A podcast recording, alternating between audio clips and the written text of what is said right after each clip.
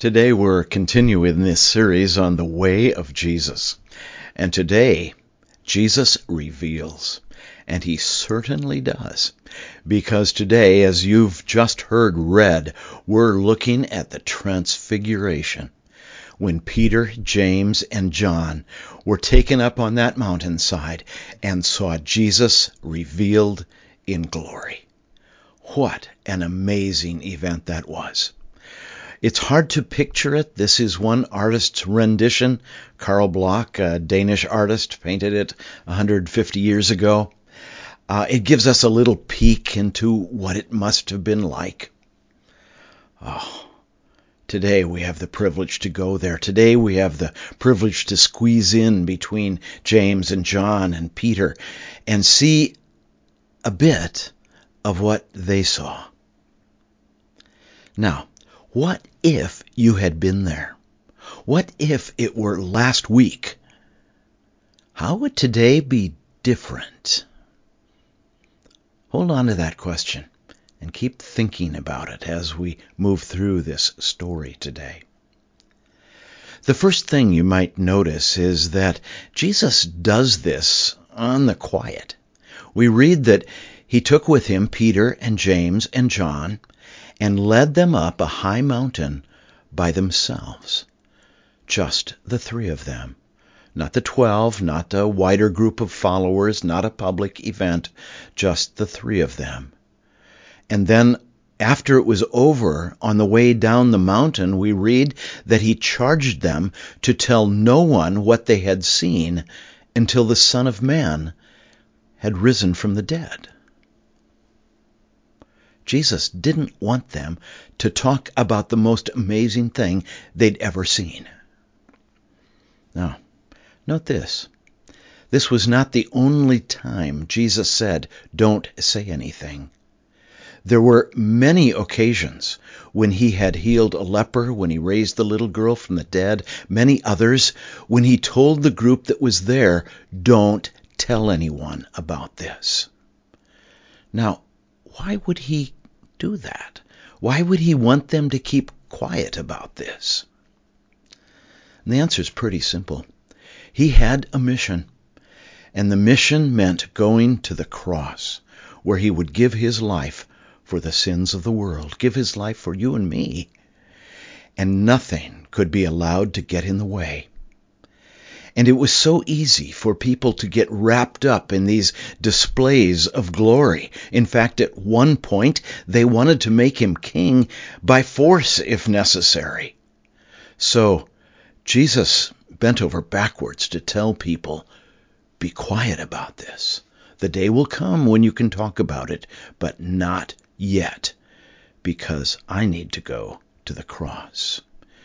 You see, the cross looms over everything we read about the life of Jesus.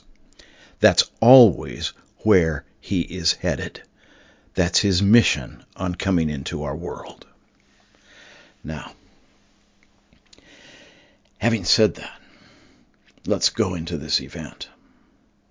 It was amazing, and words fail just like pictures fail to really grasp it. Mark says simply that he was transfigured before them, and his clothes became radiant, intensely white, as no one on earth could bleach them. Now, does it seem a little strange to talk about bleach? yeah, Mark is grasping for words to try to get across the glory of this this this revealing. Oh, all of the gospel writers uh, that describe this event uh, reach for for words to try to get this through to us. Luke says that his clothing became dazzling white, and his the appearance of his face was altered.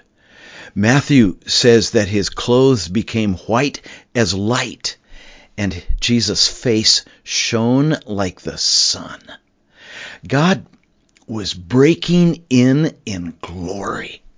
It was like God was opening a window and they were having the privilege to see into the heavenly places. Yes. This is the same thing you see in the book of Revelation, chapter 1. Perhaps you remember this. The author sees Jesus And this is how he describes Jesus. The hairs of his head were white like white wool, like snow.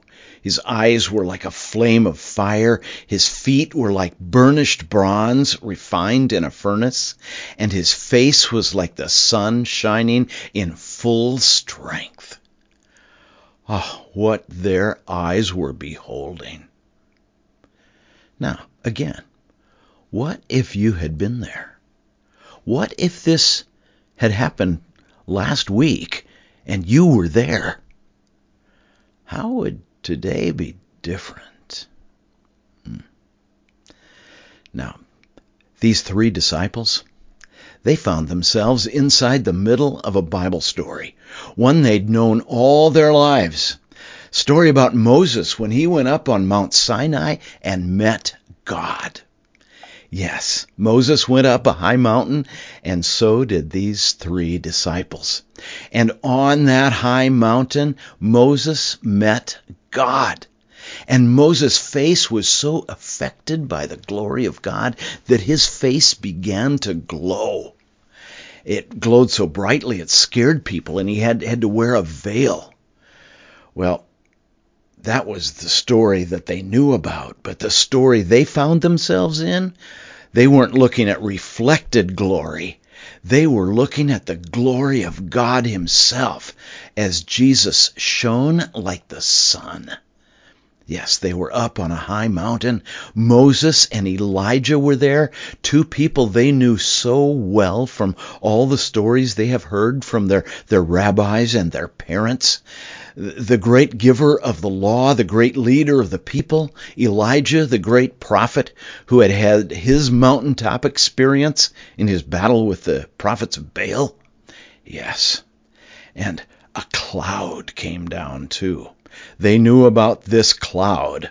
The cloud is often called the cloud of Shekinah glory. Maybe you've you've heard that term. Shekinah isn't actually a term that's in the Bible, but it's a term that's been used for for millennia by the rabbis to describe God's glory dwelling among the people and showing up in the presence of this cloud. The cloud on the mountaintop, the cloud that led the people through the wilderness, the cloud that filled filled the temple. And now this Shekinah glory cloud fell upon these three disciples. So please don't think of a, a misty fog. This is God's Shekinah glory. And out of the cloud, God speaks, just as he spoke to Moses. But when he spoke to Moses, he gave him laws for the people. What did God say this time when he spoke. You know the words. He said, This is my beloved Son. If those words sound familiar, they should.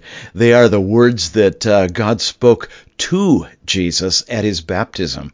You are my beloved Son. Now he proclaims it to Peter, James, and John, and to us. This, this glorious one, this one is my beloved Son. Wow. What if you had been there? What if it had happened last week? How would today be different? Did the disciples get it? Did Peter, James, and John understand what was going on?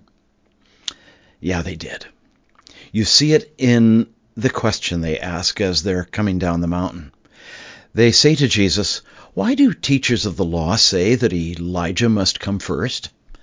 Now, that might sound like an obscure question, a little off the beam, but it comes directly out of their knowledge of the prophet Malachi, who said that before the great day of the Lord, when God came in judgment and when God came in salvation, when God's Messiah came, before God broke in, he would send Elijah. Well, they've just seen God break in. What more could this be but the day of the Lord? So why haven't we seen Elijah? That was their question. Yes, they got it. They got it so well they were trying to sort out everything else in light of what they now had seen. Many years later, Peter would look back on this day. Maybe you know this passage from his second letter, and he reflects on the wonder of what they saw. We were eyewitnesses of his majesty, Peter writes. He received honor and glory from God the Father when the voice came to him from the majestic glory, saying, This is my Son, whom I love. With him I am well pleased we ourselves heard this voice that came from heaven when we were with him on the sacred mountain.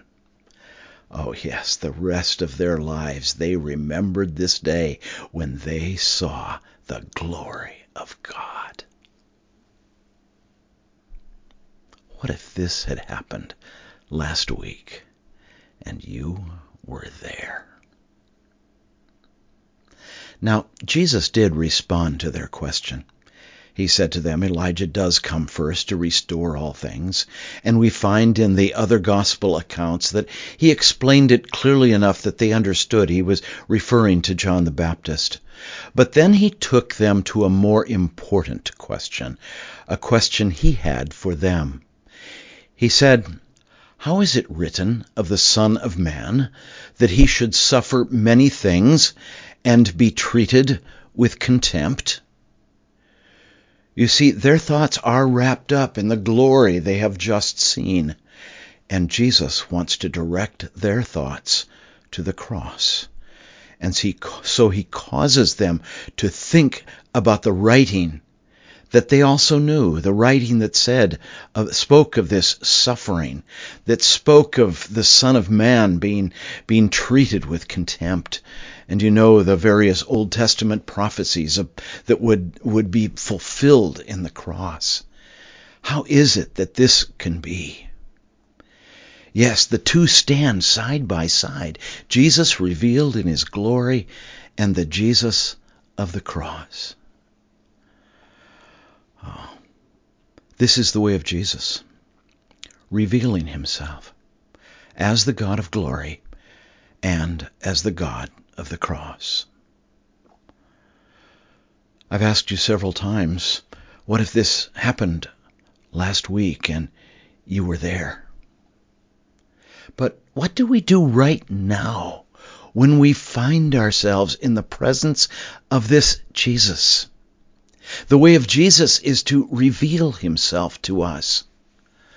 What is the way of Jesus for us? Well, that's where Peter's, Peter's story comes in. And, you know, so many people love Peter as their favorite disciple because he's just always getting himself in a little trouble by acting without thinking. And this story is no exception. Peter said to Jesus, Rabbi, it's good for us to be here. Let's put up three shelters one for you, one for Moses, and one for Elijah. Now, this wasn't the result of a careful thought about how to handle the situation. In fact, Mark gives us a little parenthetical expression. He didn't know what to say. They were so frightened. And Peter's just knee jerk reaction to everything was to act and speak. But God had something else in mind, didn't he? Yeah. And it's against that background of Peter wanting to instantly speak and act that God settles things. This is when the cloud settles over them, covers them. This is when the voice comes from that cloud and says, This is my son, whom I love. But he doesn't stop there, does he? What else does he say? This is my son, whom I love. Worship him. That would be good. It would make sense but it's not what he says. This is my son, whom I love. Obey him. That would make sense. It's a good thing to do, but it's not what he said. He said, This is my son, whom I love. Listen to him. What do we do when we find ourselves right there, beholding the glory of God, seeing Jesus reveal himself as the God of glory and the God of the cross? What do we do? What is the way of Jesus for us? We listen to him. Yeah, it's that simple. We listen to him. Now, be careful about this word. There's two different ways the Greek could be expressed here. It could be expressed in a way that meant Jesus is about to speak, pay attention. But that's not the form that's used. The form that's used when this voice comes from heaven, the voice of the Father, saying, This is my Son, whom I love, listen to him, means be listening day after day. Be continually listening. What do we do today as we find ourselves before the one who reveals himself to us as the God of glory and the God of the cross? We listen. And we can be so thankful that God has given us his word. The entire Bible speaks of Jesus. The entire New Testament speaks of Jesus. And the four Gospels in particular, Matthew, Mark, Luke, and John, give us the words of Jesus. And one of the primary missions of the Holy Spirit of God is to take those words of Jesus and speak them deep into our souls. So you wonder what to do today as you find yourself before the God who reveals himself, Jesus who shows himself as the glorious Son of God, as the God of the cross. What do you do? You open up Matthew, Mark, Luke, John, and you hear the words of Jesus. You listen to him from deep in your soul as the Holy Spirit takes those words and fills your heart. This is the way of Jesus. It's the way of Jesus revealing himself in glory and revealing himself as the one on the way to the cross. And the way of Jesus for us, it's simple. It's not making shelters. It's listening. Speak to me, Lord. Your servant listens.